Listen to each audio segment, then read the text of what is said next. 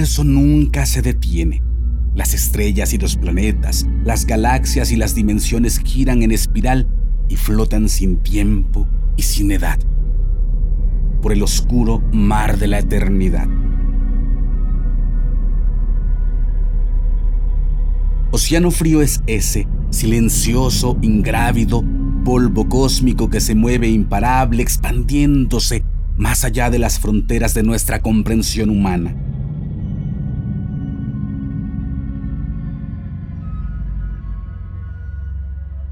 Todo estaba inmóvil, silencioso y vacío bajo el cielo. Solo existía el cielo, la tierra no se veía. Solo el mar ilimitado y la extensión del cielo, nada había compuesto. Todo estaba inmóvil y sumido, nada se manifestaba, pero había cierta vibración en la oscuridad. El poder creador permanecía solo en el seno del agua, en medio de una luz difusa, semejante al resplandor de plumas verdes. Por ello se le llama serpiente emplumada. Popol Vuh, libro sagrado de los mayas.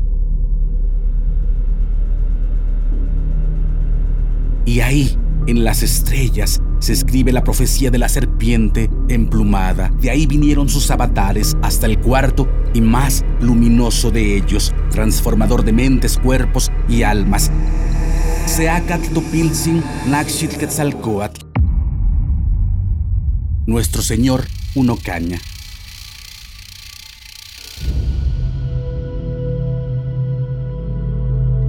Desde el cielo pasando por las montañas y la tierra, hasta el inframundo, y de ahí a nuestros días, nos llega esta historia de grandeza y evolución, de lucha y conquista de corazones, de sabiduría y comprensión de todos los universos, ese que está allá afuera y el que nos vive dentro.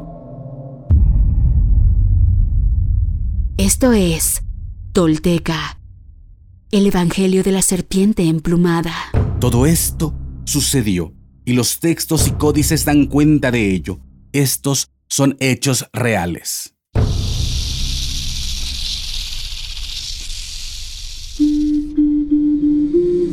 Quienes logran desentrañar en sí mismos el secreto del todo, se vuelven personas espejo, rostro y corazón. Y en ese espejo nos reflejamos todos como herederos de la náhuac.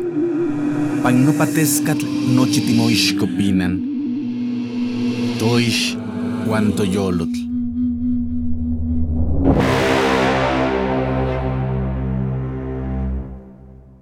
Tolteca, el Evangelio de la Serpiente Emplumada, un podcast basado en la obra de Frank Díaz y producida por Nación Tolteca y Fundación Donde Educarte para la consolidación de nuestra identidad y nuestro poder como cultura ancestral, vigente en el presente. Producción y realización, Warp. Narración, Mardonio Carballo. Suscríbete a nuestro podcast y síguenos en redes sociales como arroba Nación Tolteca.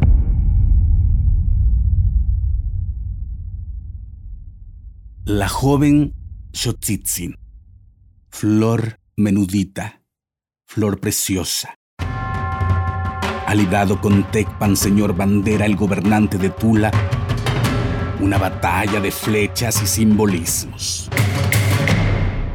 Pero como indican los presagios, este poderoso señor se ha rendido. No a las armas de la audaz guerrera, sino al poder de sus ojos y sus negros cabellos, y se ha enamorado de ella.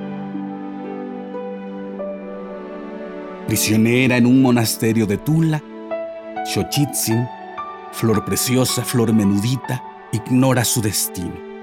Pero todo a su alrededor comienza a acomodarse conforme a lo profetizado por el oráculo, haciendo la protagonista clave de la historia más grande escrita en la conciencia de la náhuac y en todos nosotros.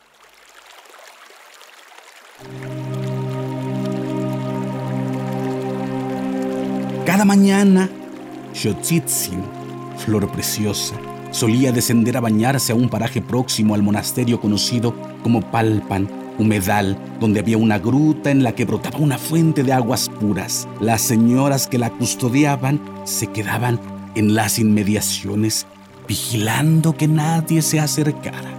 En cierta ocasión, mientras se bañaba, un pez asomó su cabeza entre las aguas y le dijo, Amada niña, nuestro Señor Serpiente Emplumada se ha acordado de ti, pues ha visto tus esfuerzos y tus austeridades, y quiere hacerte un favor. Se decretó antes del principio del mundo, en lo alto del cielo y en lo profundo del inframundo, que tu vientre produzca fruto y traiga un guerrero a la tierra. Él reformará y salvará al mundo con su penitencia, pues el mundo fue creado puro, pero los seres humanos lo han corrompido con sus vicios. Por eso ha sido destruido tantas veces y lo será aún. No te enorgullezcas de este favor ni lo atribuyas a tu propio mérito, más bien, esfuérzate y prepárate, y cuida mucho la piedra preciosa, Teoshiwitl, que en ti coloco para que prospere viva. Como prueba de su mensaje, el pez le entregó una cuenta de jade que llevaba en su boca. Maravillada ante la revelación, Xochitzin, flor preciosa, flor menudita, tomó la cuenta y la guardó bajo su lengua. Pero mientras regresaba al monasterio tropezó con una raíz y la tragó, de lo cual quedó preñada. Desde entonces, el sitio fue conocido como Michatlauco, que significa barranca del pez. La Anunciación y la Inmaculada Concepción de Seacatl son mitos conservados en diversas crónicas, tales como las relaciones de Ixtlilxochitl, los anales de Cuautitlán y el Códice Florentino. Los antiguos mexicanos sabían que los mitos no son literales, sino modos de colocar los hechos históricos al alcance de los niños.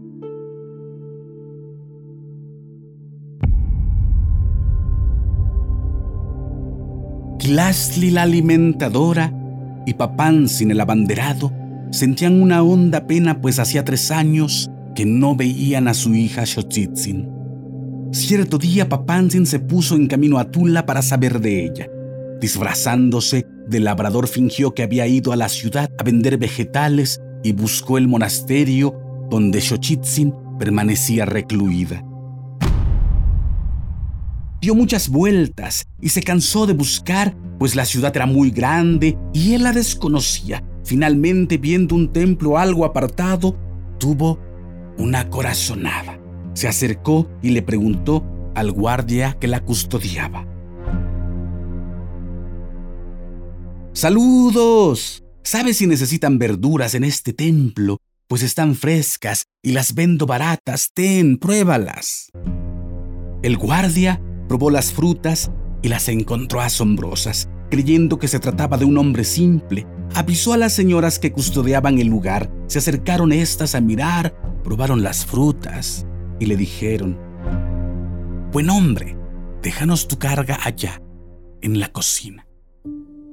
Al entrar al templo, Papansin miró por todas partes, procurando hallar a su hija, y la vio en un jardín. Sintió una gran alegría y corrió a abrazarla, pero al acercarse, notó que estaba encinta. Al punto su alegría se convirtió en pena, pues creyó que la habían afrentado. Xochitzin intentó contarle lo ocurrido, pero él no quiso escucharla y se alejó de ella con tristeza. De inmediato fue Papansin al palacio de Tecpan y solicitó audiencia. Una vez en su presencia le reprochó. Prometiste que la cuidarías y ahora que la encuentro está embarazada, ¿cómo podré decirle esto a su madre? La pobre morirá de vergüenza. Al escucharlo, Tecpan se indignó mucho y le aseguró. Yo no la he tocado, anciano. Si ella permitió que la deshonraran, merece la muerte. Investiguemos este asunto. Tecpan llamó a unos adivinos para esclarecer la verdad. Al llegar a su presencia, los adivinos saludaron y extendieron un paño en el suelo. A continuación lanzaron al aire las semillas de maíz, mientras murmuraban sus palabras mágicas.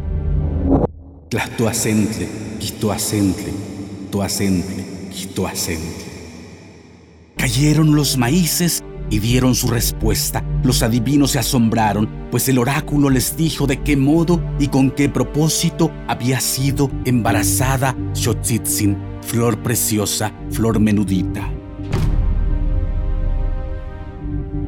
Al escuchar la respuesta, Tecpan sintió alivio y asombro y agradeció a los dioses. Después, volviéndose a Papansin, le aconsejó. No sientas vergüenza de lo ocurrido, pues es cosa divina, y ni tu hija, ni tú, ni yo hemos incurrido en afrenta. Este relato, descrito por Xochitl y el Códice Vaticano A, se inserta en la historia para darle un sabor mágico. En Anáhuac circulaban muchas leyendas sobre el nacimiento de Seacatl. Algunos creían que fue un hecho prodigioso, otros lo suponían un hecho natural. A continuación ordenó a las señoras del templo que permitieran que Papán, sin su esposa y los vecinos de Tepoztlán visitaran a Xochitzin cada vez que quisieran, siempre que no la sacaran del recinto ni dieran a conocer su estado. Luego le regaló unas mantas y lo despidió. Volvió Papansin a su casa y consoló a su mujer, y ambos se trasladaron a vivir a Tula para estar cerca de su hija Xochitzin.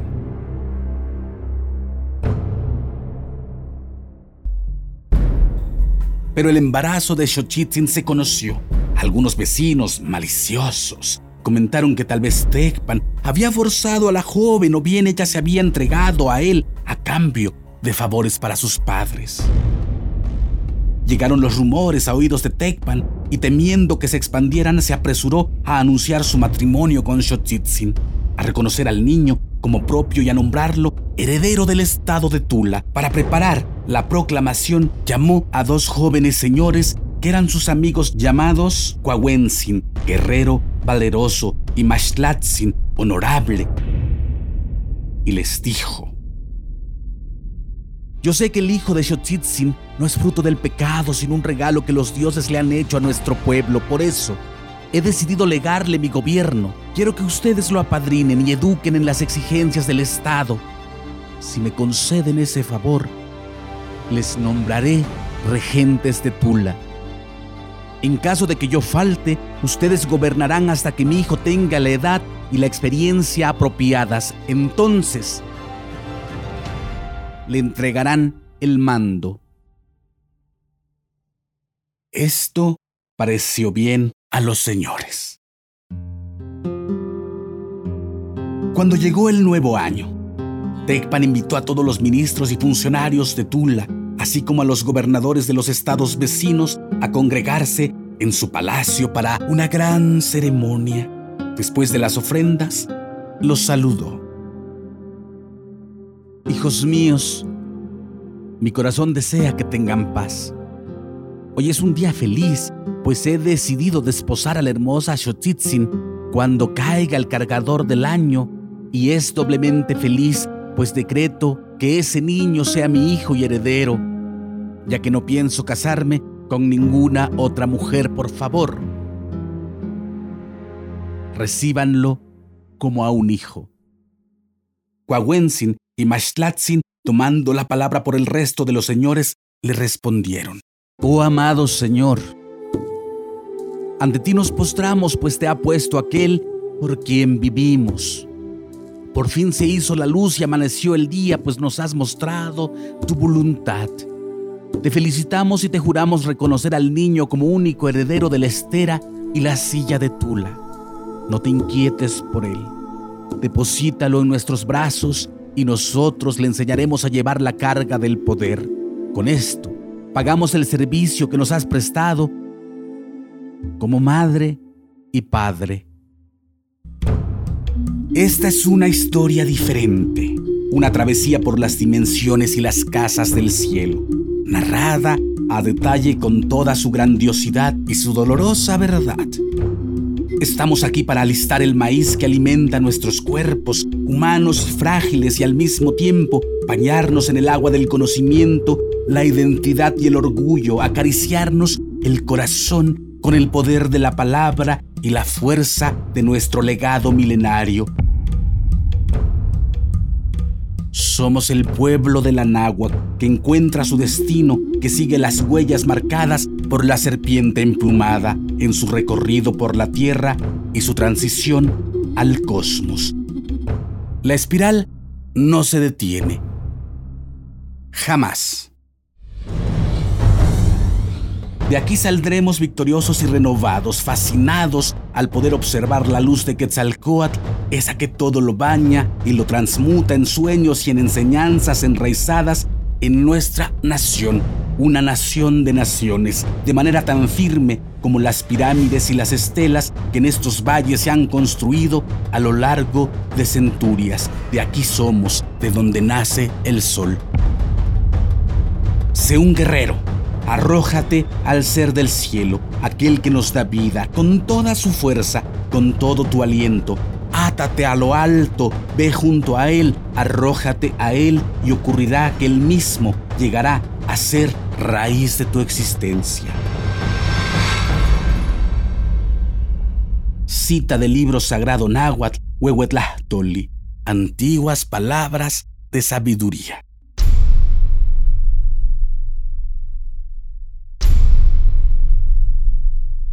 Hoy me pongo de pie, firme sobre la tierra. Al reconocerme reconecto, orgulloso con mi maravilloso pasado. Dejo atrás la mentira, las falsas creencias y la vergüenza que me fueron impuestas. Sí, estoy listo para tomar mi destino. Hoy, después de mil años, he despertado. Soy espíritu tolteca que jamás fue conquistado. Hoy reconecto contigo, Anáhuac, nuestro verdadero grandioso y milenario origen para que desde ahí, unido con mis hermanos toltecas, caminemos erguidos en el presente y hacia el futuro que forjaremos. En mis manos tomo conocer y morar en la sagrada filosofía tolteca, tesoro de la humanidad, que hoy regresa y devela su legado. Un camino para despertar y evolucionar en un mundo que se ha quedado sin imaginación ni respuestas. Así, basados en nuestra verdadera raíz, incorporando los últimos mil años de avances y sacrificios de hombres y mujeres de todas las culturas, iniciamos la construcción de un futuro que sí es posible, deseable y esperanzador para la humanidad, el planeta y el universo. Sí, soy sagrado. Sí, soy tolteca. Sí, soy sagrado, soy sagrado, soy tolteca. He despertado y desde mi vulnerabilidad descubro mi verdadero poder.